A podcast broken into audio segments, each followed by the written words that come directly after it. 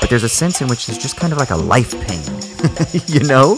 There's just dissatisfaction, there's disharmony. So you're always behind the ball. This, this essay should be called On the Sufferings of Suburban Life.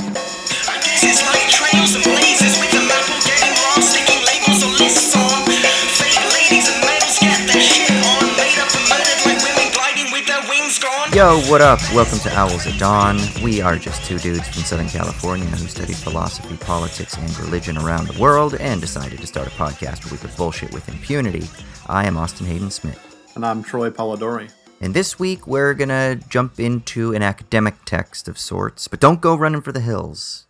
For those of you who just want to hear us bullshit and talk about ass eating and those other other semi are they adjacent academically and intellectually adjacent? I think after topics? that hundredth episode, we have a brand now, and we're never gonna escape it.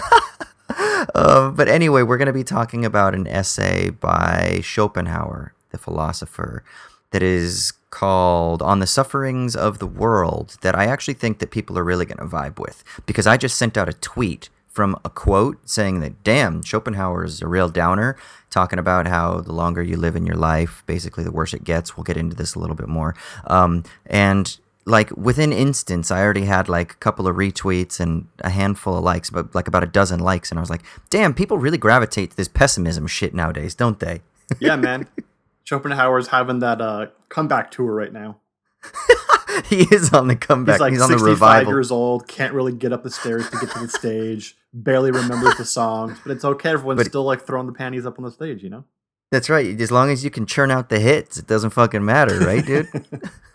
Just got to do a whole lot of coke, you know, 15 minutes before the show.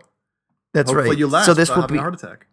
this will be the cocaine uh, version of Schopenhauer. So it'll be a very upbeat speed through of on the sufferings of the world. But of course, before uh, before we get into that, we want to give a shout out to our sponsor over at Mubi. That's M U B I. Mubi is an online streaming service, and they perpetually have 30 curated films in a rotation where a film is in the rotation for 30 days and then it drops off at the end. So then that means that a new film is being added every single day. So you constantly get this fresh influx of new material. And they specialize in indie darlings, um, classics of cinema, old classics from Hollywood, and then, of course, regional films around the world. And they're truly fantastic. They run all kinds of spotlights and directors' fortnights where they're focusing on particular people, actors, etc., etc and they're absolutely fantastic and they are offering our listeners an extended 30-day trial if you go to mubi.com slash owls at dawn. That's m-u-b-i dot com slash owls at dawn. And troy is going to tell you about a film that has caught his eye in his library. Yeah, so the film from Mubi that uh, I want to talk about today is one of my favorite films of all time. It's technically a documentary, but as you'll see as we talk about it for a minute here, it's not really a documentary in the traditional sense. And that's Grizzly Man by Werner Herzog. oh yeah Yeah, um, so you know Werner Herzog, almost everyone knows as the kind of uh, dark, despondent German filmmaker who has many parodies of himself that exist out there in the world. Um, given his like deep, like sonorous voice, right? And uh, he did a film back in uh, the mid 2000s, I believe, called Grizzly Man, where he follows around an environmentalist named Timothy Treadwell, um, and his desire, um, kind of ultimately tragic desire, to become one with uh, grizzly bears in I forget where it is located exactly, some nature preserve or something, and it's not really a documentary in the sense that it's not supposed to sort of give us a um, a detailed view of Treadwell's life or of an environmentalist's movement for you know preserving grizzly bears or whatever it is, right? It's more about what Herzog is usually almost all about, and that's humanity and nature, and um, the Hmm. sort of usually conflict between the two, but also sometimes the harmony. And I think that this film captures that in the most beautiful way because even though it's mostly just Herzog philosophizing over Hmm. this story, it's basically like a like a really beautiful blog post that happens to be really long, um, ruminating on Timothy Treadwell's life. It really gets to the heart of the duality between the harmony and conflict between nature and man, and it's that's a huge, big philosophical theme, right? but it, he captures it in such a way that man, you just feel it. Did you have a similar experience when first watching this film? So I saw it when I was probably less intellectually developed than I am now, and so I feel like for me when I saw it, I was just more like, "Oh, this the dude that thought that he was going to be one with the bears and then got eaten by the bears. Like, isn't nature fucking scary?" So it was much more superficial when I saw it. I'd like to revisit it, and since then, of course, I've read think pieces and excerpts and talked about it, and so I think I've I've like post facto intellectualized it, and I think I'd rather just get that kind of poetic experience by watching it again. So I, I, I need to revisit it. Yeah, it really is a poetic experience. It's not necessarily like a deep philosophical. For a documentary, certainly is deep and philosophical, but compared to sort of you know philosophical um, ruminations, like maybe we're going to talk about with Schopenhauer in a minute, uh, it's not quite at that level. But you really, it's a kind of thing you really feel more than anything. I, I can never forget certain scenes from this film, the way that they made me feel and maybe part of that's just you don't expect that coming into documentary, so you kind of feel a bit overwhelmed by it. But um, mm. I think it stands the test of time, uh, and it's one of those great examples of a film that can be about something so small and yet plummet to its ultimate depths, and that's hmm. oftentimes mm. the greatest pieces of art are that way, right? Mm. Yeah, yeah, yeah, absolutely. Well, cool. Um, so, so yeah, so for people that are listening, libraries vary around the world depending on where you are regionally. So obviously, I'm in Australia, so my library is different than Troy's in the United States. So in my library at the moment, I mean, I've got a lot of stuff that I am not familiar with. A couple of names that I recognize, but none of the titles that I'm familiar with. So I can't outright recommend one of them. But what I can do is I just want to say that one of the cool things that they're doing uh, in my library at the moment is they're doing these direct from Locarno viewings. So this would be films that have just been screened at the Locarno Film Festival, which is in Locarno, Switzerland, which is one of the best, if not the premier, let's say, avant-garde, experimental, um, more industrious festival. Um, it it sometimes will get some of the bigger films that get wide releases um, well, I mean, and it does always get films that get wide releases, but it also really focuses and has made a name for itself in doing like more independent and experimental and, like I said, art house type of cinema. And so they've got about five different films that are direct from Locarno, which means these are, this is the first time that these films have um, been seen, that have gotten distribution. So you can kind of get on the front line of that and see what is on the cutting edge of art house cinema around the world right now. So it's the uh, direct from Locarno series, and this is the kind of thing they constantly do. Where they'll run these types of series or they'll run uh, retrospectives on directors and stuff like that. So that's just pretty cool. Um, so check some of those out. And uh, if you want to do that, go to mubi.com slash owls at dawn. Again, that's mubi mubi.com slash owls at dawn and get a 30-day free extended trial. Yeah, yeah. And if you want to support us in other more tangible ways, you can go to patreon.com slash owls at dawn. We have several tiers of support for you there, and you can get goodies such as bonus episodes, which we release every once in a while when we're feeling up to it, um, the monthly newsletter, which has extra sticky leaves and shitty minutes in it, and access to help us choose patron-sponsored episode topics, which we have coming up in the very near future. Yep, yep, yep. Should we get into this thing? Let's do this. All right. So before we get into the main topic, talking about pessimism stuff today, we got to get to the shitty minute. This is the part of the episode where one of us talks about whatever it is that's grinding our gears and driving us crazy this week. So, Austin, is it your ab workout? Have you, have you no, turned man. against it finally? No, man. I mean, I was struggling a little bit this morning, but I pushed through and I actually am in a great place with it. Uh, so we're still going.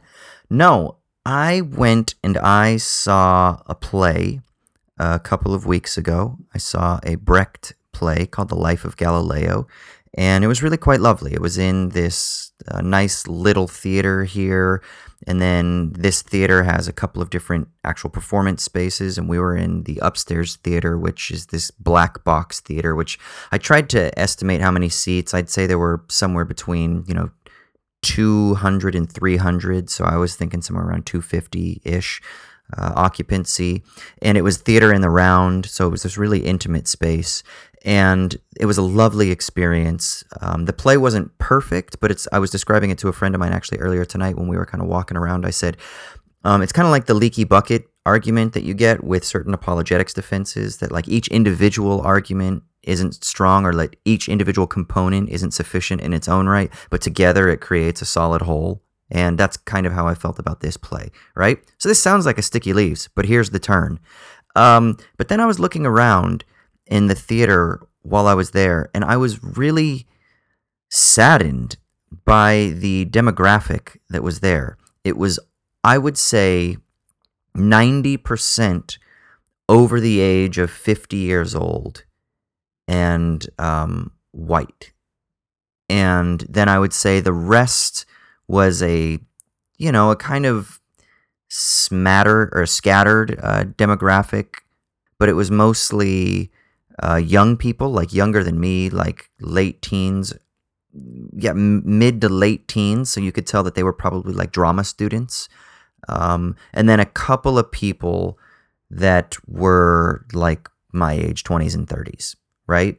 But it was mostly older older people and it really just bummed me out because it made me think and I don't know who these people are I don't know what their socioeconomic background is but having spent enough time in my life in the theater and then going to the theater it just kind of reminded me that theater is sometimes just closed off from so many people in the world and it oftentimes is just this luxurious artistic um, privilege to be able to go to the theater. And I and I almost was thinking to myself, and this is a bit rhetorical, but I think there's some truth to it. So I don't mean it entirely, but feel the rhetorical weight. I, I kind of was sitting there thinking that wow, theater is wasted on the rich in a lot of ways. And of course, I don't mean that entirely. I think that there's still value that can be seen by people who have money, and or value can be uh, I guess, disseminated, let's say, for people who have money that can afford to go to the theater. But I don't know, the, the potency and the power of what live performance is able to do completely just bypasses the majority of populations because this is too fucking expensive, man. And it is. Like, my tickets were pretty expensive, you know? Um, so, yeah, man, it fucking sucks. Theater, it's, uh, it's wasted on the rich, is how I feel. That's kind of my shitty minute. I thought this was going to become a diatribe on why we need the UBI. yeah, I mean, and then what we need is we need more spaces that are state funded. We need um there's a lot of things that we need to do. We need to stop disinvesting in the arts. We need to create spaces and encourage people of of various communities to to see the value in theater, to introduce them at a young age, but because there are so many barriers to entry because of the kind of class relations that are embedded within the theater industrial complex, let's say, um, people there there are like preconditions that foreclose people from being able to experience theater at a young age, right? Like I was very fortunate to. I mean, I, I did school plays uh, when I was very, very young, but my aunt, I, I will never forget it. The first time that I saw a big, huge production was The Phantom of the Opera when I was, God, I must have been nine, somewhere around there eight, nine, ten. That's so awesome. Me and, too. yeah, it was. One. It was. Yeah, and it was a tour that was coming through to Los Angeles, and um, I remember I was I was so excited to see it, and it it changed my world. I was in the front row. I mean, the front row. Uh, like before the show started, I was looking over into the orchestra pit, and I was just so amazed that these musicians were right there, that the sound was so rich, and I was in this theater. It, it was in L.A. It wasn't the Pantages. I think it may have been the the Ahmanson, which I don't believe is there anymore. Yeah. It um. Oh, it is. No. What's yeah. the one that got? What's so the Ahmanson is there? What's the one that's no longer there? I'm um, sure. Oh God, I can't remember the name of it. There's one that they changed the name. That I, I can't remember what it's called now. But so maybe it was it was the Ahmanson. It was in that like downtown theater district, right? Mm-hmm. Um, and uh, and we saw the show and it was absolutely amazing and i remember i could see the makeup on the actors faces and i could see the sweat beads on their brow and i remember this at 9 10 whatever i was years old and it literally changed my life and i was very fortunate because i had an aunt who uh, as a as a as a single woman herself had become a relatively successful, you know, middle middle upper class entrepreneur, and so she was able to afford a fucking front row ticket to take her nephew to you know um and and so then I've just made it like a part of my life that I will be involved and that I will uh, attend theater and I will work in theater somehow for the rest of my life. And and uh, and it's because I had those those opportunities at such a young age to find that love and to find that joy. And, and so many people don't get that, man. So it just fucking sucks. I think. Yeah, dude, it's interesting the kind of sociological factors that surround the theater. I mean, I don't know anything about it, but what didn't wasn't there like a, a selected cordoned off space for uh, at the Globe for Shakespeare plays um, for people who were extremely poor that cost basically nothing? Mm, I see. I'm not familiar. Oh yeah, definitely. Standing room only stuff has existed. Yes. Okay. Yeah. Definitely. And I know in New York, uh, if you want to go see a Broadway show and you're a student, for example, you can get there and they have like these overflow tickets and you can get them for like it, the last time, I mean, this is years ago that I did this, but uh, it was like, you know, you get them for like 20, 25 bucks or something, which is a great deal, right? Because normally I think they're probably in the 60, 70, and upwards into the hundreds if you're getting good seats, um, dollars.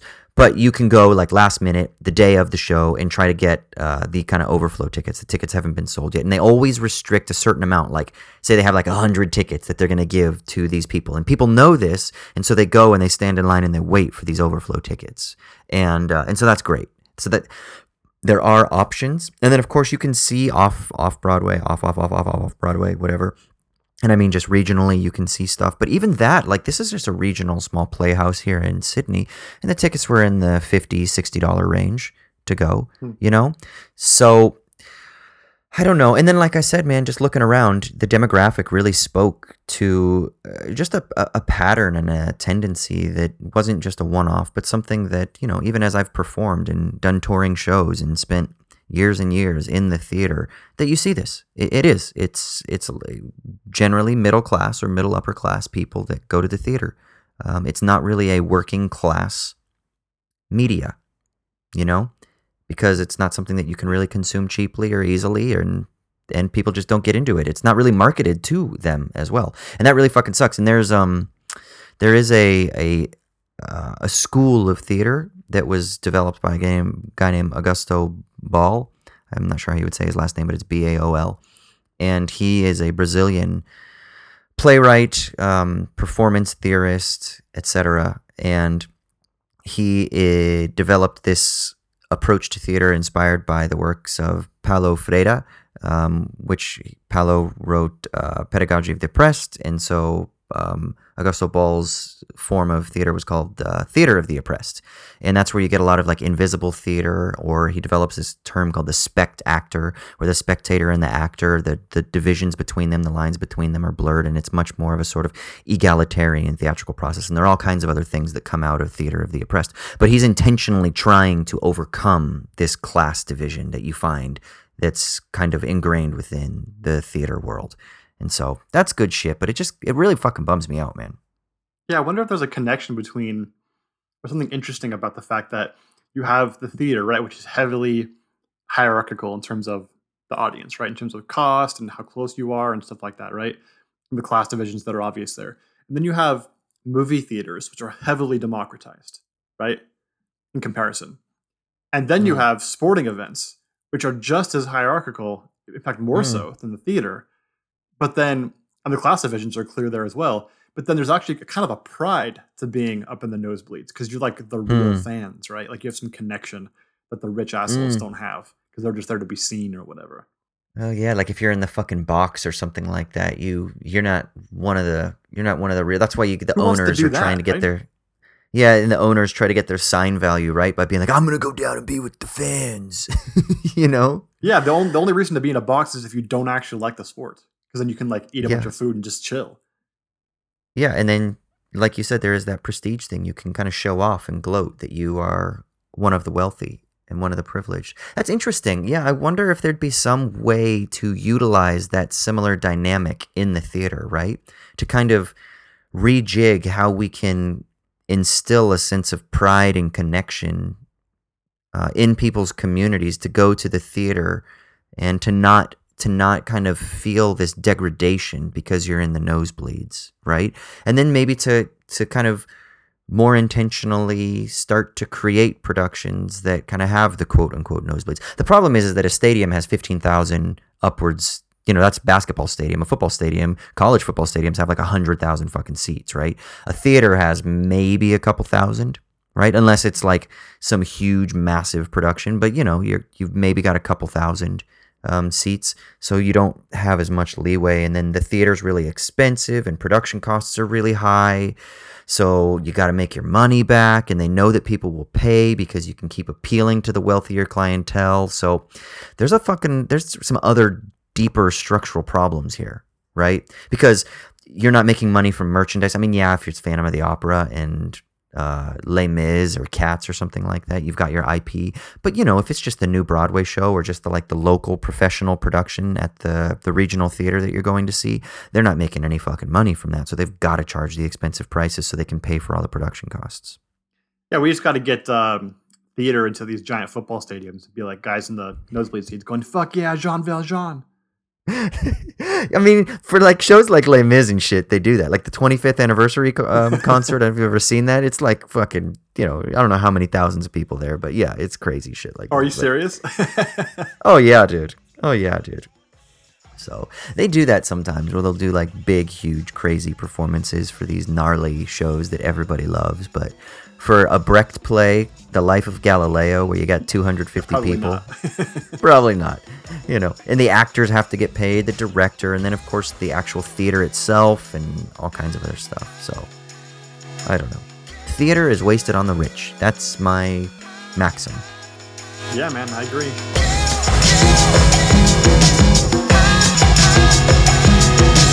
All right, so should we jump into this uh, main segment here? Yes, let's do it. So for this week, we're reading Schopenhauer's little essay on the sufferings of the world. And uh, I would definitely encourage anybody out there who wants to read this before listening to the podcast to do so. It's like 10 or 11 pages. It's very short. It's super pithy. It's a very quick read. You don't really have to have any background in philosophy to uh, to get much of to get out anything out of it. So um, definitely do that if you feel inclined to do so. Um, Austin, I want to get your like initial off the cuff reactions to reading this piece. Okay. Um I find it intriguing. I find it very insightful. I really like a lot of his use of images. I was thinking a lot of psychoanalysis while I was reading this, death drive, Freud, cessation of pleasure kind of shit. Um and I ultimately think that it hurts my heart when I read this. That's exactly what I was expecting. do, do you get a sense of like I just don't understand this comportment towards the world? no, I, I, I remember. I don't remember when it was. A couple episodes ago, where I said I, I felt like I, I, am starting to, to, to like sense the world passing me by, sort of thing. Mm-hmm. So I feel like I, I get this, sorta. Like I, I can, I can sample it. If it's like a cheese board, I can taste it. It's not like the whole meal. Like I can't devour it like I can a whole meal, but it's like I'm able to like sample a little bit from the display before me, you know? And um but I can't eat the whole thing. Like it's too it's the cheese is too funky. Even though I actually really love funky cheese. It's never too funky for me, but you get what I'm saying. It's that I'm able to to taste it, but I can't just consume it all. Um, but I think I, I kind of get it. I kind of get it. Um, I, I do think that I would say theoretically, I also think that there's something missing from this. But I also, with that said, I think that there's actually something really quite um, insightful about what he's saying uh, and how he's going about it, particularly the relationship between how suffering is related to this sort of um, kind of perpetual process of, uh, I guess, in psychoanalytic terms, I would talk about it as like the manufacturing of desiring machines, right? Or the desiring production where um, the the, the suffering or dissatisfaction or misfortune is a sort of like self-induced process based on our expectations that we're perpetually thwarting or I'm sorry that we're perpetually thrusting before us but that we're always thwarted from realizing and even when we do realize them that that realization of it is actually it's only done through like great toil and exertion and things like that. And so even that is is not exactly like a just some sort of absolute good or like the attainment of the pleasure isn't a good. And there's actually I can't remember who it is, but there's a Stoic philosopher. I think it's either Marcus Aurelius or someone who talks about um, like sitting on the seashore and marveling at the beauty of a sunset or something like that, and saying that, yeah, this is beautiful, but what the philosophers don't understand is that it's only beautiful insofar as it's actually alleviating suffering before that, right? So that there's like this disharmony, and then at that moment, it's it ceases because there's this expression of harmony or this experience of harmony, and so there's like this weird duality to it, and so in that sense, I kind of get it, but yeah, I I don't know, it's it definitely is different from my disposition to the world. What about you? Yeah, so I mean, I share a little bit of that because I, I don't think that I have a, a generally pessimistic outlook on life, just as a just naturally, not even philosophically, just in terms of my intuitive response to life. Um, and nor should either of us. We have very privileged, you know, lives and childhoods and everything. So, um, if anybody deserves to, to like live in the an optimism, it would be us, right? Um, but yeah. at the same time, I, I find stuff like this really, really interesting to me philosophically, or at least as a challenge to my intuitive outlook. I'm gonna yeah. get more into this later, but I, I love it because it takes suffering seriously in a way that I think having sort of been introduced to the to the world of thought and to the life of the mind through a religious and specifically an evangelical Christian lens I feel like oftentimes suffering is not taken seriously.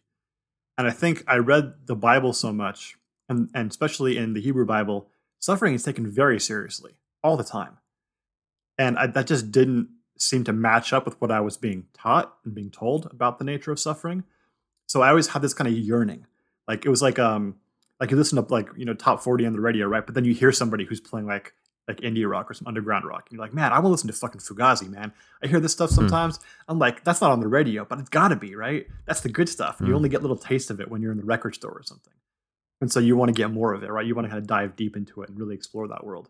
So even though I think philosophically I, I don't have this orientation towards the world that Schopenhauer has, and I don't think that theoretically it it lives up um, as like a systematic philosophy, I think it's super interesting to kind of dive in for a while, swim in it, and uh, think about what you can do with it.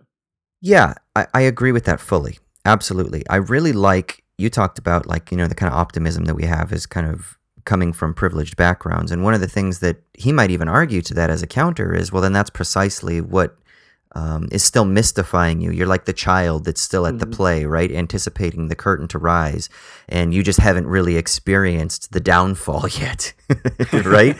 you're still you still think that the world is potent and that your hopes and your dreams and your futures are still on your fingertips, and you just haven't realized that as of yet. Um, or you just haven't realized yet that those things are not actually going to um, come to you, that those things are actually always foreclosed from you or forbidden from uh, your attainment of them in full anyway.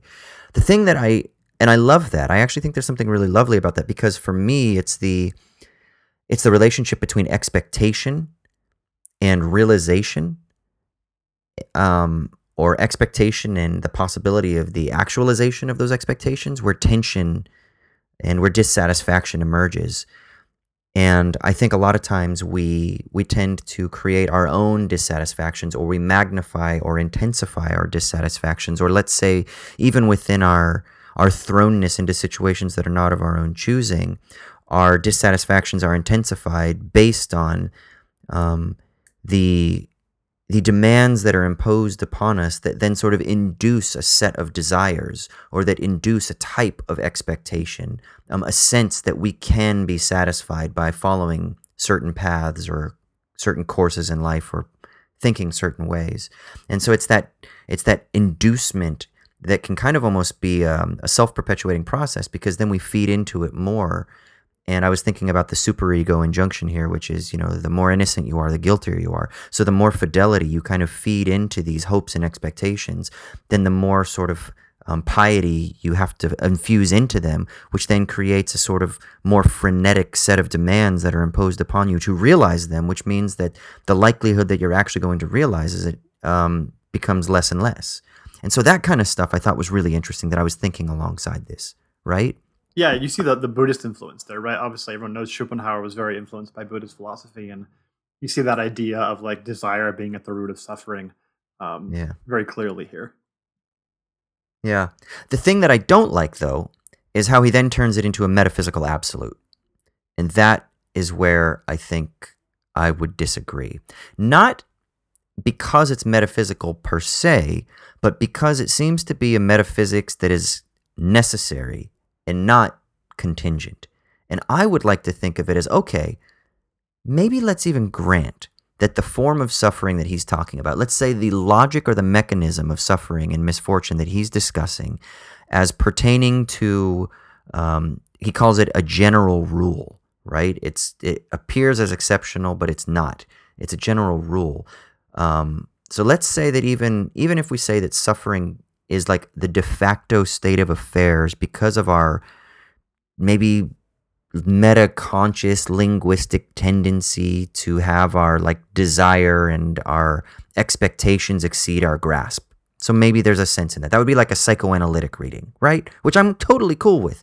But then what I don't know that I like is that he says that therefore it must serve a purpose and that it doesn't derive from chance. And that is where I part ways. Yeah, it's definitely a setup to be um, to get him to the like weird pessimistic redemptive solution that he wants at the end. Um, so I think he has to Hmm. set up the tables that way. But yeah, let- let's let's talk about like the actual argument here, because I Okay. think you can probably take it as being less metaphysical if you wanted to, and it still holds a little bit. But then your Okay. the outcome becomes different. I think the first line of the whole essay is kind of tells you straight up what the thesis is going to be, right? Unless suffering is the direct and immediate object of life, our existence must entirely fail of its aim. It's a pretty great Hmm. first line, right? Yeah. Talk about like succinctly stating your entire thesis in a pithy way in one sentence like that. Hmm. So the idea is that suffering has to be the telos of life, otherwise life is a failure and does not achieve its end. So the only thing capable of of being an end in life truly is is suffering.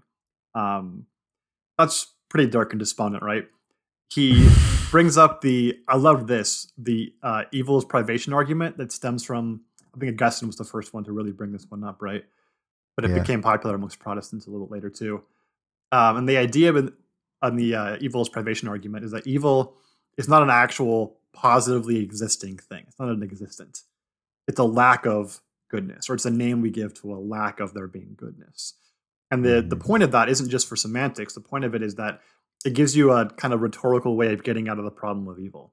Um, the problem of evil being the question of how a good God, an entirely good God, could allow evil to exist if he is also all powerful and capable of Yeah. eradicating evil. So will you just say, well, uh, evil isn't actually a thing; it's just a lack of goodness, and so there's no like causal mechanism for it, right? It doesn't actually exist and need an explanation in that way. And um, the argument that you can, it's obviously just wrong on the like the metaphysics level because obviously even a lack of something needs to have a cause. So Hmm. at that point, the question still remains, and so I never bought that argument for that reason. But then the argument that Schopenhauer gives is actually just to reverse it, right? He doesn't even question Yeah. the premise, really. He just reverses it and says, actually, we find pleasure to n- never really be as pleasant as we expect it to be. And pain, however, is very much more painful than we expect it to be. So actually, it turns out that's much more likely that good is just a sort of, or like uh, happiness is just a privation of suffering, because suffering is the de facto state of life. And then we get these little moments of goodness or happiness in them intermittently, like you were mentioning, by looking at the sunset and being a, like a cessation to suffering. And he ties that Mm. back into desire as well by saying basically, happiness is just a moment when the affliction of desire ceases for just a little bit. And then it comes back again in the new way. And I think that's you know met- metaphysically questionable because I think the entire idea of there being like a privation at this level is just wrong. But it's rhetorically pretty great, I think, because it really is when you think about it in terms of desire being an affliction and then being ceased when we sort of satisfy it and then move on to the next thing. Very few things are as intuitively obvious as that, right? That Mm. desire is kind of an affliction that drives and motivates us, and then it ceases for just a little bit, but then happiness is so ephemeral and just goes away. Everybody yeah, knows that. because yeah, because desire is triggered from a lack, right? Um, maybe it's based on a simple biological need, hunger, And so you desire food uh, because there's a lack. And that lack is a state of dissatisfaction. You know, it's a state of displeasure. And so then you eat and you are satisfied. But that satisfaction is, according to Schopenhauer, is never as pleasant really as you expect although i'm not sure. I've had some amazing sushi and ice cream in my life and it just fucking blows my goddamn mind. But it's never as pleasant as you expect or at least let's say the pleasure that you derive from that isn't nearly as intense as the pain that you experience or as the potential pain that you can experience. And i thought there was something really interesting about that and it's because it makes pain primary or let's say disharmony um, primary right? Um, misfortune the um, the unbounded, not the the harmonious or the perfect world. He is talking about Leibniz here, right? And so Leibniz talks about like the best of all possible worlds. It's this world that is sustained by God perpetually. Um, for Schopenhauer, no, he wants to kind of flip all of this and unpack it all, and rather the good is negative, and uh, misfortune is positive. and it actually makes me think a lot of Freud's death drive, and then, of course, the pleasure principle, right? So the death drive is that desire to overcome and to uh, to to cease that disruption and that disharmony, right? And it's precisely that disruption and that disharmony that kind of like stimulates the drive, that stimulates the body, that moves you forward, that that creates action. If you were perfectly satisfied, if you were content, there would be nothing or in Schopenhauer's words, you would just fall into pure boredom, right? There would be no action, there would be no movement, there would be no motion because everything would just kind of cease to be. It would just be static. And what that makes me think then is that there's something excessive about pain that doesn't quite exist for pleasure. So pleasure is good, it feels nice, it might be satisfying, but it's not excessive.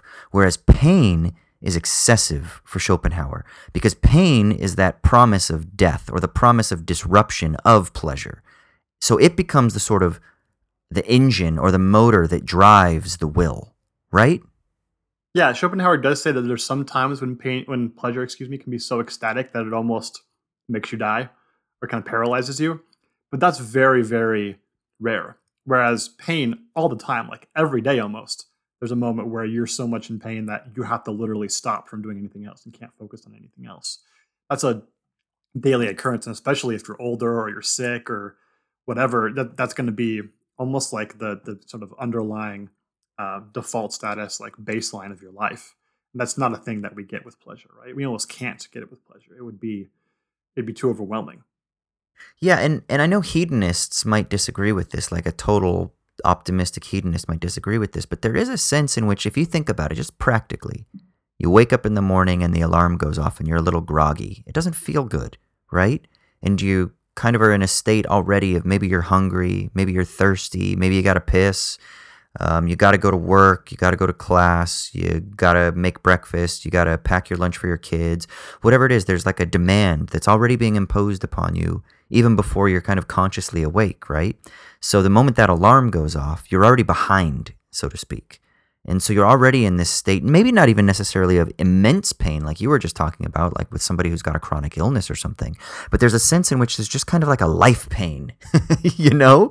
There's just there's just dissatisfaction, there's disharmony. And so you're always behind the ball. And so, okay, you accomplish all your tasks, you get your breakfast, you pack your kids' lunch, uh, you get dressed, and you go to work. But even all of this is still being driven by that need to kind of keep up with the thing that is perpetually before us, right? And then you get in your car and you got to fill up your gas tank, and you got to, you know, spend your money and uh, whatever it is. There's there's this constant lack that is always pulling us forward. It's almost like rather than it being behind us, it's in front of us, pulling us rather than pushing us, right? So that time is kind of like always perpetually in the future.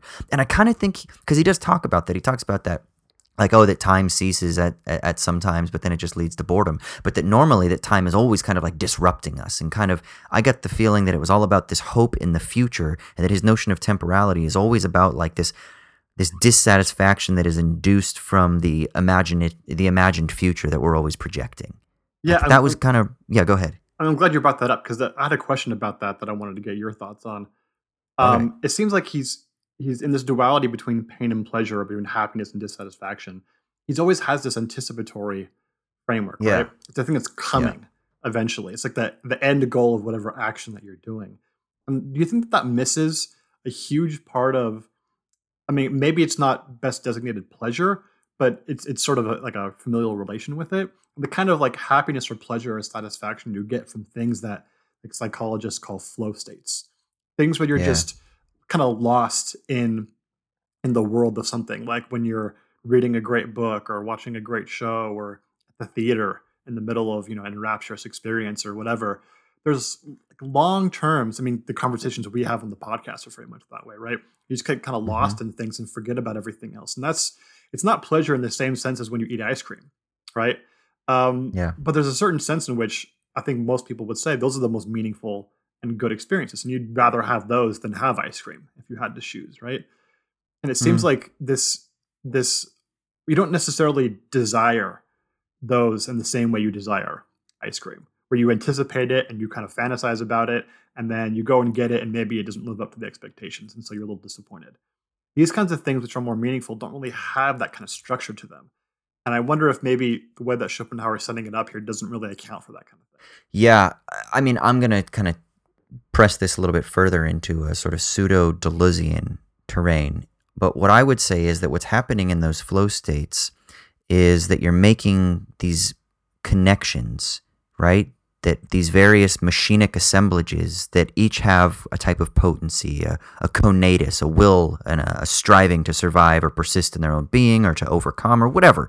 They're making their connection. So when you're at the theater, it's like my body, and I mean my the totality of my body, not just like my physical my physical senses, but the totality of my conscious bio psychosocial self is making this connection with these other, you know. Uh, psychobiological beings, and then this this uh, history of this play and this theater and this space and maybe the coffee that I had outside and and we can call it a flow state or we can think of it as just these various connections that are all fusing together to to create like a superorganism right? But that we're perpetually superorganisms. There's never a state when we're not superorganisms. It's just times when the superorganism is kind of more potent than other times based on the connections that you're making. So maybe sometimes when you're sitting at your desk and underneath the fluorescent lights in your uncomfortable suit that you have for work and your boss is yelling at you, um, the machinic assemblages that you're making don't stimulate that potency. So you can't reach that quote unquote flow state or you can't reach uh, the type of assemblage that might maximize your potency. And so what I wonder is is does he neglect the possibility of sustained assemblages, right? Or sustained potent connections. And that's where I think that I would ultimately part from him is that he doesn't seem to allow for the possibility for that. And I maybe it's just cuz I have a sunnier disposition, but I really do think that that shit is possible, you know? Yeah, and you know, and I think when you think about it in those terms, you can also have a new place for the afflictive stages, right? Or the the you call them like the less potent stages, and I might think of it like as the abstracting um, and mm-hmm. individualizing mm-hmm. of yourself. You're never fully individualized, but you can be more individualized than when you're in one of these assemblages or flow states, right? And so yeah. those actually have much more meaning because you can actually think about and abstract about the nature of those stages and their meaning. And you can get your own kind of pleasure and meaning from that as well as think critically about what it is that you're doing and whether you should be doing it, right? Because there can be some problematic aspects to those things as well. You know, obviously the person who gets their flow state out of being at a Nazi rally is much different than mm-hmm. someone who does it at the theater. So I think that those it provides a different framework than I think Schopenhauer is giving, which I think is much more allows much more opportunity for redemption than Schopenhauer's does. And I think there's some evidence that Schopenhauer kind of recognizes. That there's a point where he even says, "What would man be if not for affliction? He needs affliction, mm-hmm. otherwise he wouldn't do anything." And I, and I like that because it, he's kind of like tipping his um, hand a little bit here. And you know, I think even Kant had a similar point, and it wasn't necessarily about pain and pleasure, but the idea that you know, for Kant, kind of um, controversially, he thought that God didn't make choices because God isn't afflicted with anything. And so Mm. we, however, have like this weird um, antagonism between our inclinations, like our desires and things like that, as well as our ability to reason and to abstract from those things and think about them and decide on them. And that kind of almost like an afflictive nature that we have allows us to make choices and to do things. And that's what makes us human. Um, Mm. and God doesn't have that. So God doesn't really make choices and doesn't really have any sort of psychology in that sense. And I like that because it sort of pictures in a more abstract way that's not like moving towards this automatic pessimism. Um, that we're able to move between these stages and even not just stages, but like this spectrum, right? Of individualizing and then collectivizing and um, and or assemblage assemblageizing. What's the word that, that you would use? As- assembling? Assembling doesn't, doesn't sound No, quite complicated enough. It doesn't. No, assemblageization. Deterritorializing and reterritorializing. That's a Deleuzian term.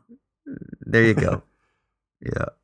Um, this is a total aside, but I wanted to mention this before I forgot because I thought it was like the best part of this whole paper. Um, there's one point, and this is where I was getting at the idea that maybe this doesn't have to be taken as metaphysical as as Schopenhauer presents it. Where after the evil is privation argument that he reverses, he says, "Now some people also say that the pleasure is in greater abundance in the world than pain is, and so at the very least, we can be more optimistic about our opportunities for pleasure compared to pain." And his response is so great. He says. If the reader wishes to see shortly whether this statement is true, let him compare the respective feelings of two animals, one of which is engaged in eating the other. yeah. oh man, right. that was such a great line. It is so good. Yeah, because obviously the pleasure of the animal that's that's eating is getting some pleasure, but what about that motherfucker that's being devoured alive? Yeah, that pain is is exponentially greater than the pleasure of Uh, eating something. Absolutely. Absolutely. And I wonder if part of that is because, not to press this rhetorical point too far, but because when you're eating something, you could eat of different options. But when you're experiencing the pleasure, you're kind of like you are singularly uh, immersed in that situation, right? So the pleasure of me eating this animal versus that animal versus that animal, it kind of it isn't so intense, right? So the it's not like the the pleasure um, is created by like this scarcity. Whereas like if it's the last cantaloupe I could ever eat on planet Earth, I might treasure that like nothing else, right? But because I have other options, I could eat other things, or I could eat at another time, or whatever. But when you are experiencing the other end of that, it is like just everything that is a part of you is experiencing that singular um, point of pain as a ma- as a pure magnitude. You know? Does that make sense? Yeah, you can think about it as like a master slave thing as well, right? Where what does the master get out of the slave? Not that much. Marginal utility, right? But the slave Yeah. has to give his or her entire being to be a slave. That's it.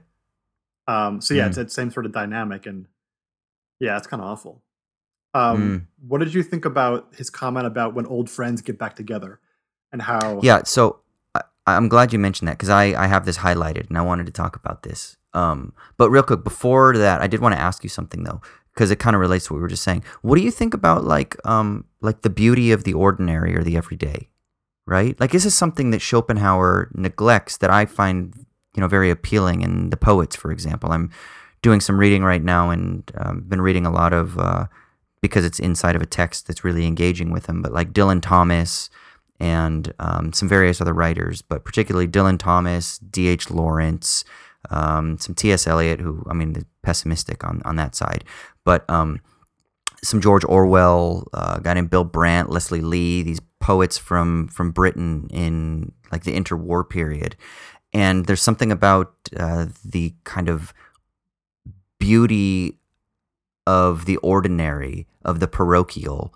that that Thomas in particular is fascinated by that I think is really appealing to me that someone like Schopenhauer seems that he would just completely neglect right he would kind of see it maybe as trite almost but I don't Yeah. think it is Yeah, I don't think that he's necessarily ignoring it. I think he has a, a place for it, but it seems that, and I think anybody look at Schopenhauer's flair for writing, you certainly see someone who cares about like the passions and who cares about like the aesthetic features of life, right? I bet you. yeah he is a great writer I think if anything, Schopenhauer probably loves those things as much as anybody, but then is just overcome by the fact that in the grand scheme of things, he feels like those things are just a, a brief and momentary cessation from suffering ultimately. And to say otherwise is basically to lie to yourself. So I think he has a certain Mm. place for him, but it's a derivative one. Mm. Yeah. Yeah. Okay. So going to the point about the two friends. So let's just read the passage. He says, If two men who were friends in their youth meet again when they are old, after being separated for a lifetime, the chief feeling they will have at the sight of each other will be one of complete disappointment at life as a whole. Because their thoughts will be carried back to that earlier time when life seemed so fair as it lay spread out before them in the rosy light of dawn, promised so much, and then performed so little. This feeling will so completely predominate over every other that they will not even consider it necessary to give it words, but on either side it will be silently assumed and form the groundwork of all they have to talk about. And then this was the bit that I thought was quite interesting, but I, like all of that. But this is I liked. Uh, he who lives to see two or three generations is like a man who sits some time in the conjurer's booth at a fair and witnesses the performance twice or thrice in succession. The tricks were meant to be seen only once, and when they are no longer a novelty and cease to deceive, their effect is gone. Um, so you want to know what my initial reading was Yeah. when I when I read this? I actually thought about politics here. Um, and I was like, I wonder if there's a way to think about this if we open this to a, like a larger socio-political set of concerns.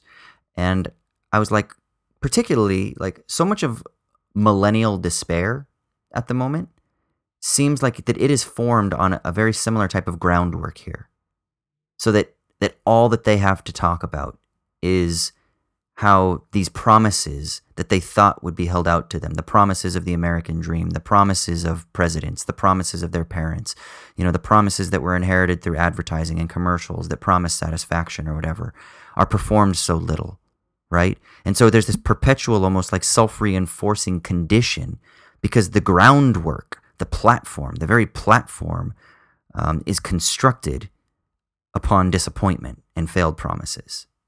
And so then I was thinking, Hmm. so like a psychoanalytic perspective on this would be to look at the sources of frustrated desire or the processes of frustrated desire production.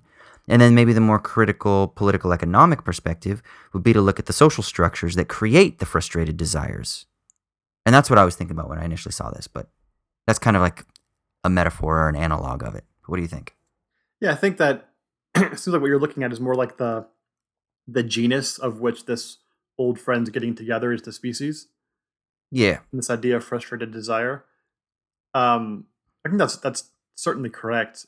What what I was kind of getting out of this and was interesting to me was it seems like he's saying when you get together with old friends and you're a bit disappointed in um in your sort of uh being brought back together, right? Everyone's experienced that at some point, right? Um, he locates the the nexus of that as being how you had anticipation for your adulthood that didn't come to pass and you get reminded of that. It's like a reverse nostalgia right? Um that was interesting because that's not usually how i thought about it. Because my thought about it was whenever i've had an experience where i haven't seen a good friend in a long time and I get back together and it's a little disappointing it's not just being disappointed in sort of my early imaginative thoughts for my life. It's more like i feel like i don't know this person as well as i imagined i did because Mm. to me it's like i want to go back to being so intimately connected with them when i was in high school or college and saw them almost every day.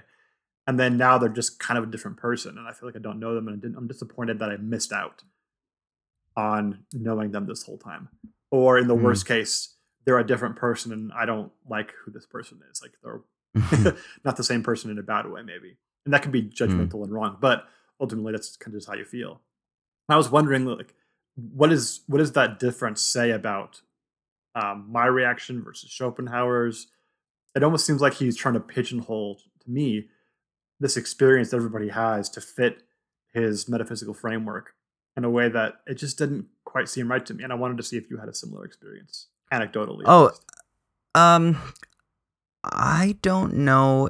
I'm trying to think. So I had an experience with a guy who was a best friend of mine, and then after I went through like my Christian conversion, we ended up meeting up like years later, and I, I was still kind of in like that post evangelical stage, but you know, at this point, I'm studying like philosophy, politics, and stuff like that, and so. Uh, I, I was just in a different headspace than he was. And when we were younger, all we did was talk about like chicks and music and stuff. So when we got together, the only thing we could do was just talk about the old times, right? Because we didn't have anything to talk about now. We didn't know each other then. So all we could do was reminisce. All we could do was share in those past stories. And I remember I walked away from that meeting and I was really upset about that. It really did it did bother me. I was like, God damn it. I like maybe we weren't really friends. You know, the only thing we had was, you know, chasing chicks and getting fucked up together or whatever. And, you know, maybe that's true. And that's okay. You can have your party friends. And I still got friends that are, I would just consider that are like just party friends that, you know, it kind of, our friendship runs relatively skin deep. But um, I remember that one really affected me and really bothered me, which is interesting because now actually that's, you know, almost almost a decade later now. Um, but we've uh, we've actually like rekindled, and now we're like really super tight, right? And so it was just that I think we were both in a phase where we just didn't know how to relate to each other anymore. Um, and and I do actually think that it has something to do with an anticipation of the future, but it has to do with when we were younger and we were in a band together.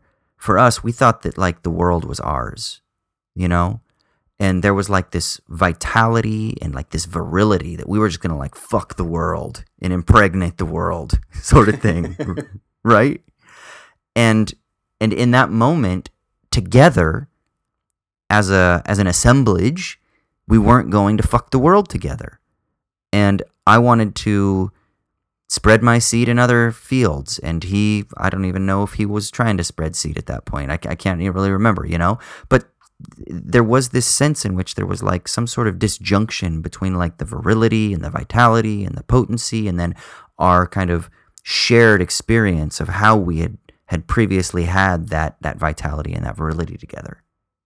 Hmm. Yeah, I think that's that probably fits a lot more with the way that I was experiencing it, just with the addendum that if you want to get that back, you need to do the work necessary to like become intimate once again, right? And to understand the person and have that sort of vital connection with them again that that you've lost. Um, yeah, I think that's much more intuitive and uh, fits better with my experience at least than than the one that Schopenhauer is trying to uh, fit in here.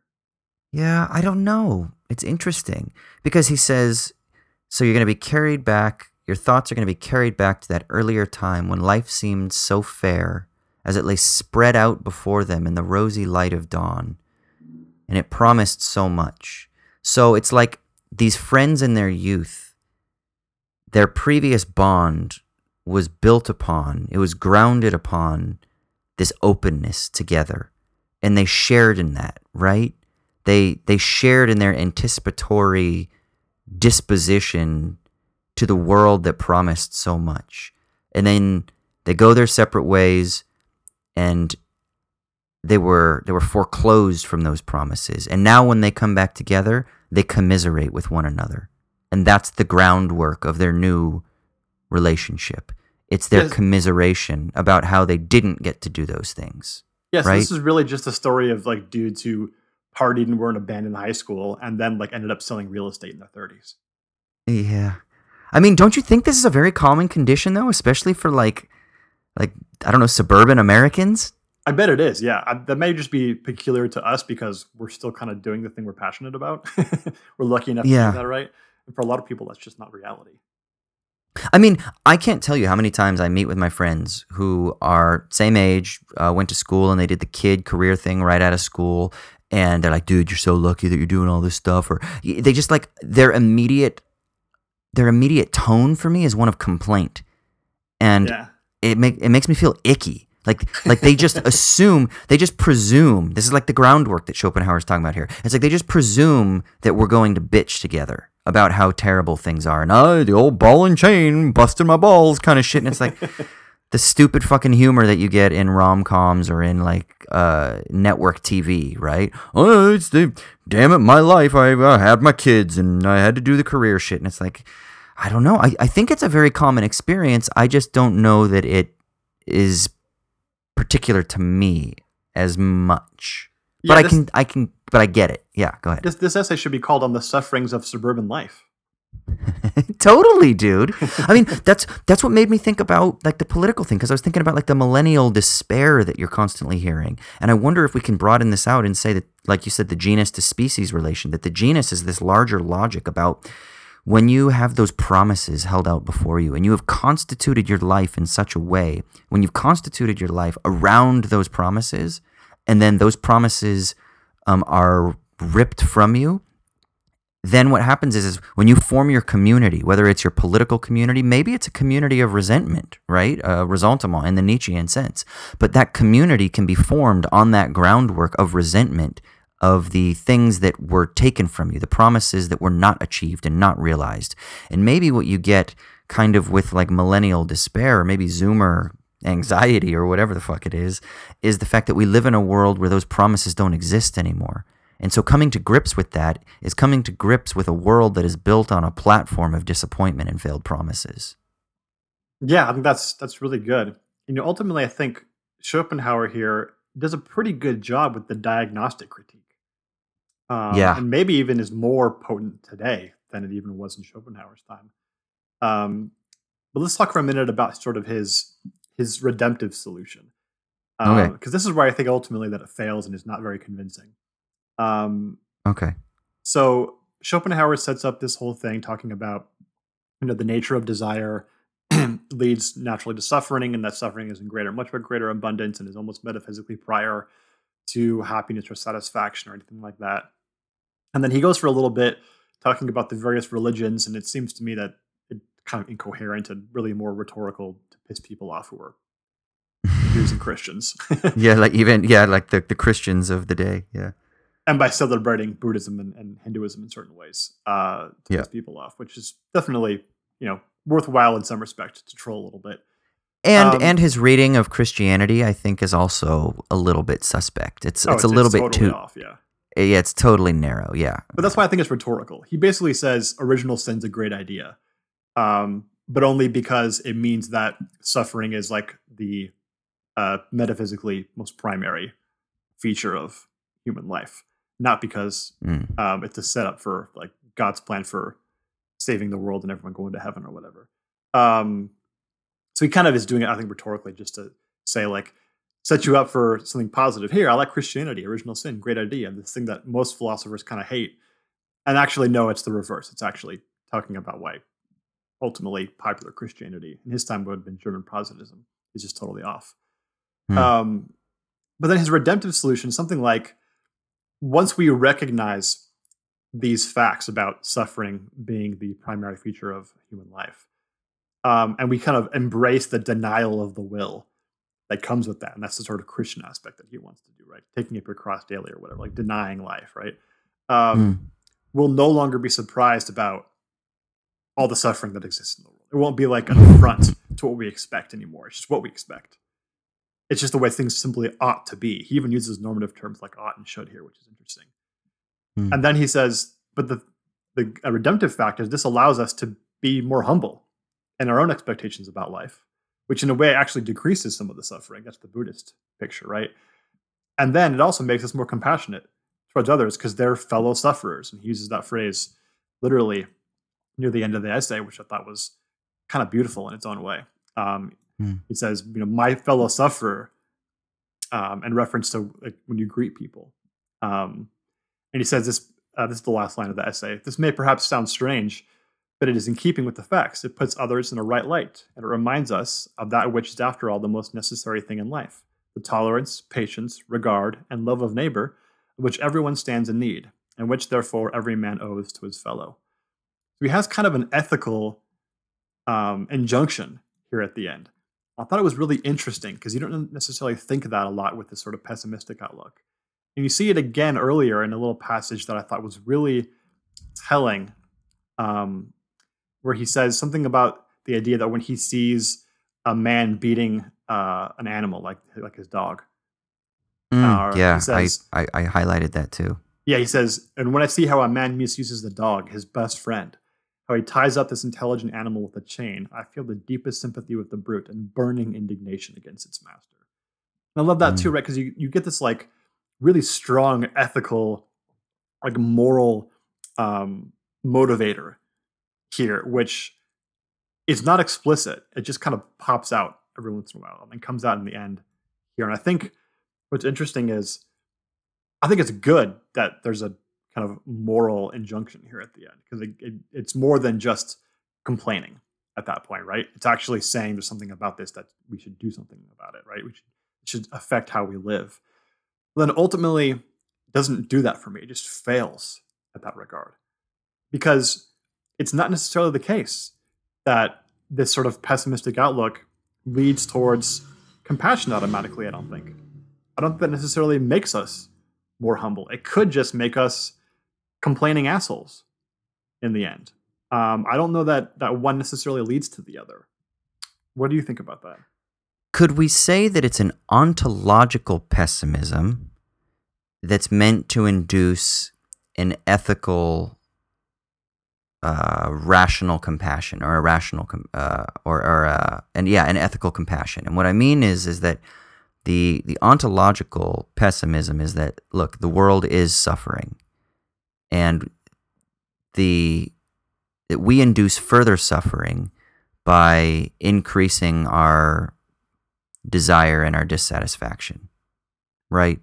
Um, I have a quote here uh, that he well he basically talks about how uh, humans and brutes or animals they ultimately desire the same thing, but that humans they um, they contribute to an increase in the measure of their suffering because our, struffer, our suffering, or I'm sorry, our struggling is ultimately for the very same things as the brutes, but with an incomparably smaller expenditure of passion and pain on the part of the brutes. So for us, that we kind of like self perpetuate our own dissatisfaction by inflating our expectations.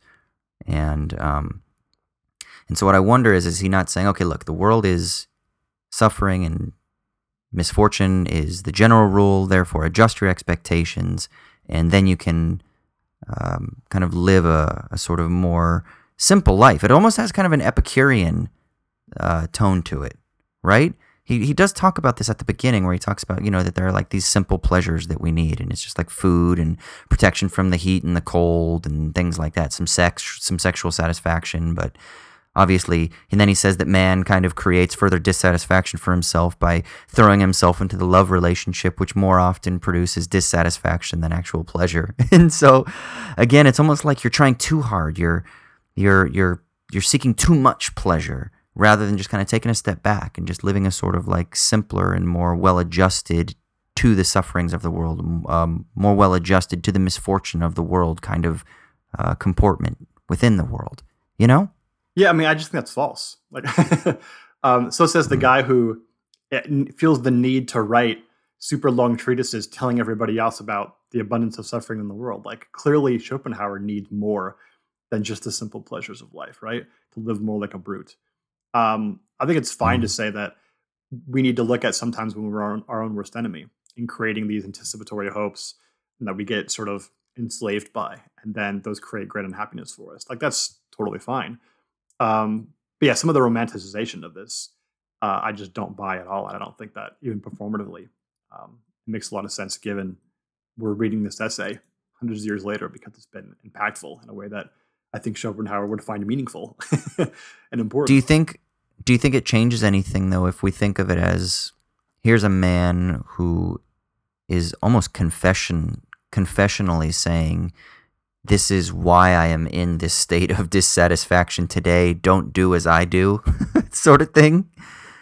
Yeah, but I mean, I just think that you can say that, and there's some sense in which maybe that's just sort of, um, not necessarily explaining, but like just uh, expressing the the affliction that is at the heart of anything meaningful. But that's that's also kind of what it means to be human sometimes right is that we mm. we take on these projects that involve lots of affliction but we're okay with it in the end because they're meaningful to us um, mm. and to give up on that just because the affliction is there and maybe in the end the goal that we have won't be reached i don't think you can really give up on that i don't think anybody can i certainly don't think schopenhauer did um, mm.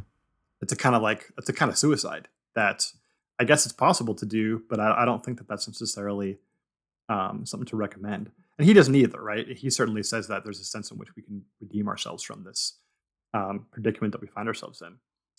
But that's just the point again, and you know, I make this point a lot, I think, on the podcast. It's just I don't think that the the diagnostic critique that pessimism like this gives may be right insofar as it goes, but then when the sort of solution of the redemptive aspect is that it'll sort of automatically trigger us towards towards humility towards ourselves and compassion towards others.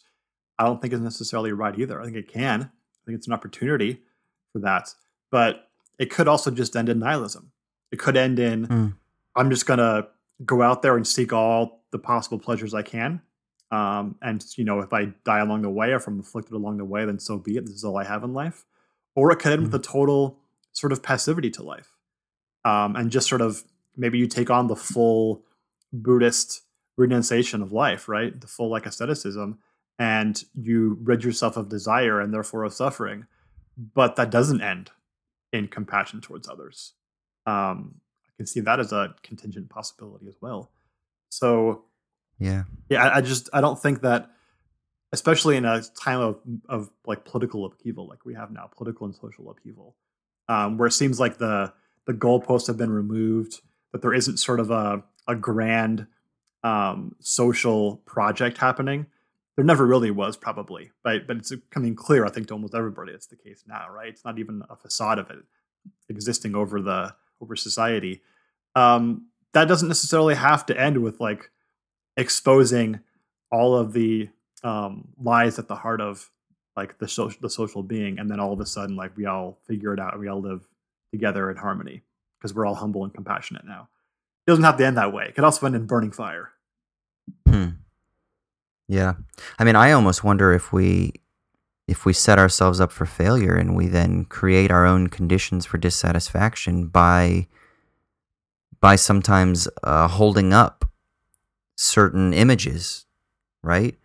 Um, not all images, but certain images of a just world or certain images of humanity or cosmopolitanism or whatever. Not that we shouldn't be aspirational, but that I wonder, I think we need to be critical and we need to be aware of how it is that we might actually induce our own sort of like frenetic anxiety in relation to these abstractions that we inflate and that we try to like live up to, right? Which is just a, a, a type of a form of mystification that you get, you know, similar to Feuerbach's critique of religion that Marx takes up in his early writings, where you sort of invert reality and then you subsume yourselves underneath underneath it. But it's a, almost a type of like self domestication or self alienation when we do that. And I think a lot of a lot of uh, particularly like left and radical um, political orientations can fall into that trap oftentimes.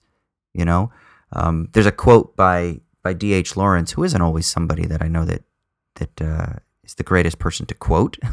but one thing he does say is he's writing about the socialists in the 1930s in Britain, and he says um, they care so much. And what do they care about? They care so much about caring. But do they really care about people? And he was a little bit unsure about that. He's skeptical of the socialist at that point. And I think that there's this tendency sometimes, if we can care so much about caring, you're kind of abstracted so far away from things, is that you then become um, infatuated with these fantasies, which I think relate to the anticipatory frustrations and sufferings that Schopenhauer is talking about here, because it's this future thing to be realized or to be attained or to grab, and then we measure ourselves against it, and then it can induce that type of dissatisfaction and displeasure that I think that Schopenhauer is talking about here. Yeah, Dostoevsky said the same kind of thing, right? When he said that um, the more that I love man, the more that I hate every particular man. Ooh, yeah. That's really good. Yeah. Exactly. When you when you exchange the universal for the concrete, right? That's that difficult. That's why I was saying that there's something about the beauty of ordinary life. Dylan Thomas, I don't know the quote exactly perfectly, but I think it's this. He said that beauty is an appreciation of the ordinary. And it sounds so simple. And it almost doesn't even make sense at first. I'm like, that's not what beauty is. And then I, the more I think about it, the more it kind of reveals itself to me. You know, it's it's that appreciation of the ordinary because we don't appreciate the ordinary. the everyday. You don't appreciate it. It's the ordinary. It's not exceptional. You don't think about it. It's just there. But it's the excess within the ordinary. It's the extraordinary within the ordinary. You know? It's that stuff, that stuff that's bursting out that I think is that's what beauty is. I I, I kind of like that. There's something to that. What are you gonna I, say? li- I like that it's appreciation too, because that's a that's a, a it's a dual cognitive and um, like emotional mode, right? So it brings to the heart like both sides, both the sides Mm. of a person, because um, a dog doesn't appreciate things, right? It Mm, can enjoy them, but doesn't appreciate them. So there's something mm, cognitive as well about appreciation. It sort of recognizes your own emotional reaction to a thing, and then also recognizes that it's good or that it's worthwhile or it's valuable or something like that. So yeah, I think appreciation's a mode that we don't talk about enough. It seems kind of basic, but it's actually I think really important. mm. Yeah, I've been thinking a lot about this lately, about just the everyday and the ordinary and the simple, the concrete. You know, I think it's so easy for someone who reads a lot of theoretical work and does a lot of like systemic and structural analysis to get to get lost a little bit oftentimes in um, I don't want to say lost in abstraction because I think that that's too often used as a term that's kind of just a dismissive term. I tend to think that actually everything is abstraction, um, but um, but you get lost in um, you get lost in like the fantasy world, the the world of fancy, the world that you want, rather than the world that's there, right? And that might be related to abstraction, but I don't think it's reducible to abstraction. Well, it's Um, also it's also that mode where I was talking about earlier in terms of abstracting yourself from things. Because to appreciate something, in some sense, you have to abstract from it, right? To think about it, and so you can Mm. kind of do this dialectical mode where you get immersed in the thing, and then you abstract from it to appreciate it, and then you get back immersed in the thing as you think about it again. You kind of go back and forth with it in this kind of like uh, dance of appreciation, and that's I think a super healthy thing to do and it also happens to be a thing that's very pleasurable and that we enjoy. yeah. Were you thinking of Camus at all when you read this? How so? Because remember, his sort of solution that you found very dissatisfying at the end of uh, the myth of Sisyphus is that you kind of just have this like romantic rebellion against the absurd, Oh yeah, yeah. right? And that's kind of one course of dealing with the absurdity of suffering in the world or of just the kind of the repetitive rolling the boulder up the hill over and over again. Whereas for Schopenhauer, he kind of takes a different tack, but kind of seems to be dissatisfying to you as well. And I was wondering if I, I didn't know if that popped up into your head, but I was thinking about it a little bit.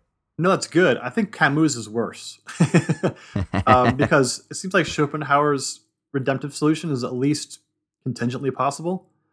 But I think it's missing something. It doesn't necessarily get us towards you know compassion and humility, but I think it's like one step in the process, or at least it could help us in that process.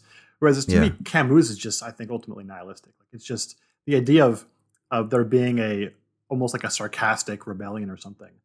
Uh, I think it's just completely null. I don't think that gets us anywhere. I don't think anybody lives their life in such a way that um, they're like driven entirely by spite towards the universe. It might be driven I by do thi- spite towards other people, but I do think it's funny though how people love to quote shit like "I stare at the void and I laugh." it sounds badass, right? It does. It's a movie. I laugh into the abyss of nothingness. Do you? Do Yeah, like- you? Fight Club is awesome, but no one watches Fight Club and then like performs it. Like no one blew up the credit card processing buildings after Fight Club came out. They just thought it was badass if it would happen. It's like a fantasy, Uh. right? You just fantasize about it for a minute and then you go on with your day. Right. Hmm. Well, all right, my fellow sufferer. Shall we uh, wrap up this main segment here? Yeah, I thought this was fun um, as a little philosophical aside as we're in the midst of all the various projects and things we do in this podcast. Let's talk a little bit about suffering for an hour or so. Yeah, I like reading these little things too. You know, there's so much good stuff that's out there, and rather than having to read like his whole big monograph, this is kind of a nice way to kind of get into the mind of Schopenhauer as somebody that I haven't read enough of. You know, so I, I I'm glad you suggested this. Yeah, same. And I certainly don't want to take the time to read the entirety of uh, World as World Representation or whatever. But but uh, this is a much nicer little dose. The philosophical essay is a great medium, you know? It really is. Yeah, I agree. I should learn how to write them. uh, it's one thing I think analytic philosophy does have over continental philosophy. Not entirely, because there are some great essays in continental philosophy, but I think analytic philosophy at least appreciates the the hour long philosophical experience as being a really important one, as opposed to the months or years long. Yeah, I know. John Paul Sartre I- much. yes, it's a skill I could learn. I'm sure.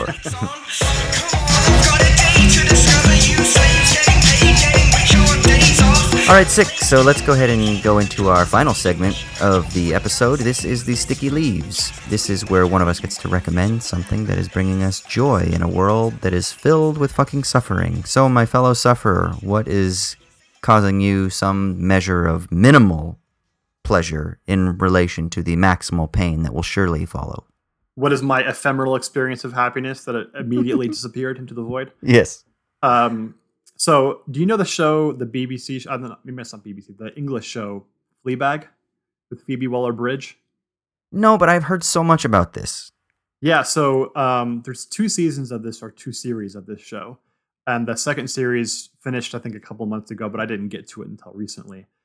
Okay. Um, just a little background: Phoebe Waller-Bridge is the creator and star of the show, and um, I guess she started it by um, developing a like a one-act maybe play that she did at Fringe Festival in Edinburgh oh, cool. um, several years ago, and then it got a lot of um, acclaim uh, at Fringe, and so they uh, one of the stations in um, England uh, gave her the ability to make it into a like a six episode series a couple years ago, and she did that, and I really enjoyed the first series, but I wasn't necessarily fully engaged. It's mostly a, a series.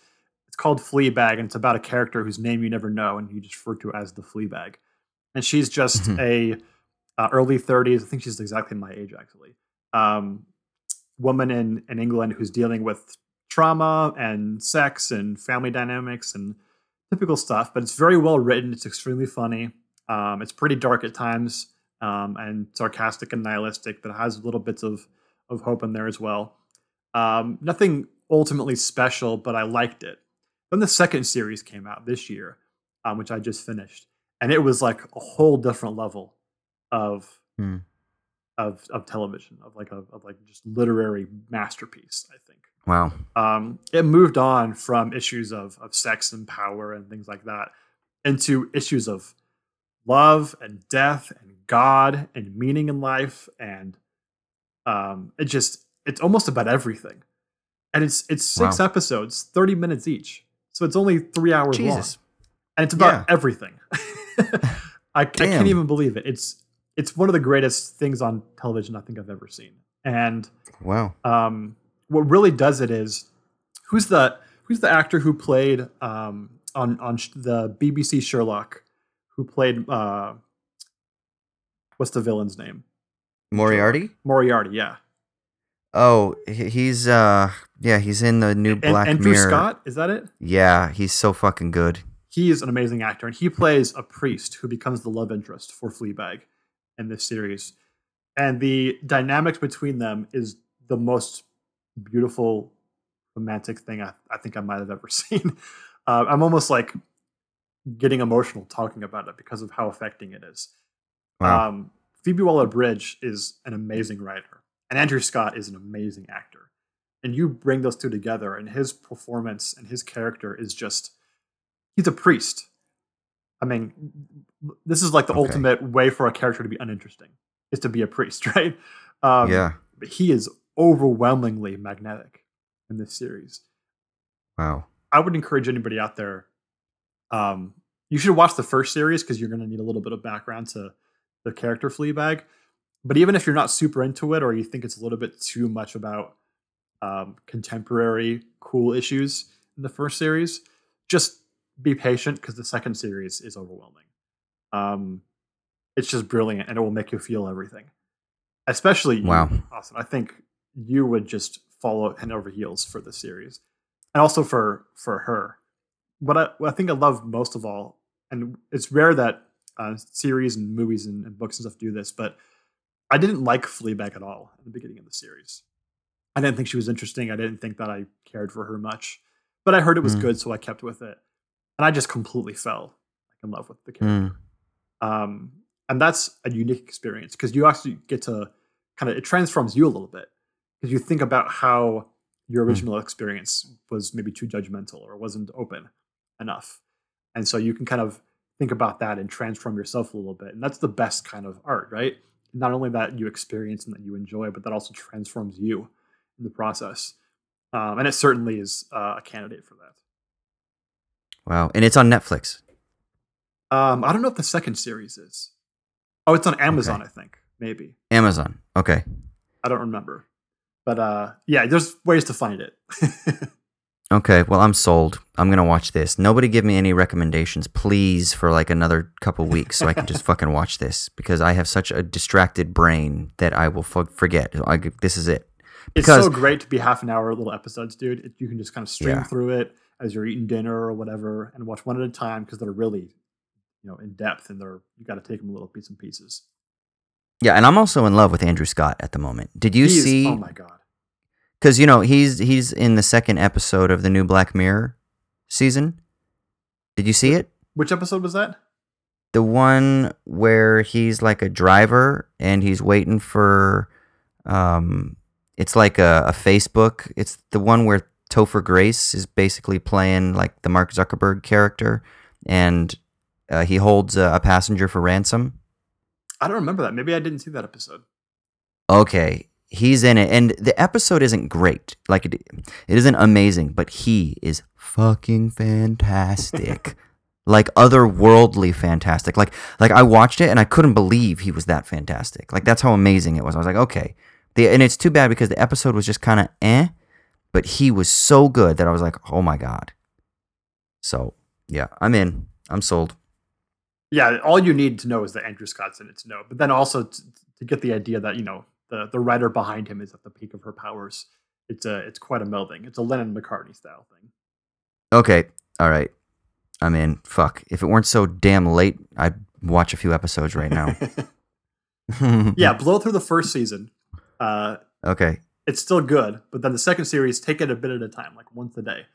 You Oh, and Olivia Colman's in it. I love her too. Okay. Oh my god, Yeah. her character is, is so great in this. Yeah, she's so fantastic. Okay, I'm super excited now. I kind of want to go to bed now so that I can start my day tomorrow, so that I can watch this tomorrow evening. yeah, I'm excited to get your your uh, perspective on it because I think it's definitely up your alley, even more so than mine. yeah, it's Amazon Studios. Okay, cool. All right, I'm on this. I will report back soon. Maybe it'll be my sticky leaves next episode. All right, so on that uh, account, should we uh, call this off? Yeah, dude, let's do it. All right, so you can find us on the various internet mediums Twitter at owls underscore at underscore dawn. Email us at owls at dawn podcast.com. You can also look us up on owls at dawn. Owls at Dawn Podcast at gmail.com. What did I say? You just said at podcast.com. Is there a podcast.com? We should get on that. We got to be on That That would be cool. everything. I was, you said I was at donpodcast.com. I think. Maybe not. yeah. But I thought that's whatever. what I Owls at dawn podcast at gmail.com. We'll try to get back to you. We'll do our best. Um, where else can you find us? Oh, Instagram, right? Yep. Search- Same handle just as search Twitter. Owls at Dawn, man. There ain't no other as Owls at Dawn out there. Yeah, it, it's it. We that's it. We we have a monopoly on the market. Um, and then of course, reminder, Mubi.com slash owls at dawn to get your 30 day trial. Patreon.com slash owls at dawn to get access to bonus content. There's a new newsletter that's out. Sorry that it was a little bit late, but we'll be uh, getting you another one actually the September one here in probably a couple of weeks. It'll be out in, you know, probably two, two, three weeks. So they'll be kind of close up together. Actually, by the time this episode's out, it'll be like two weeks. Um, but uh, yeah, you can get access to bonus episodes, newsletter, as well as the Democracy Motherfuckers tier. And I think that's pretty much it. Is there anything else we got to do? Just one more thing I can think of. What's that? Das Vidania. Yeah.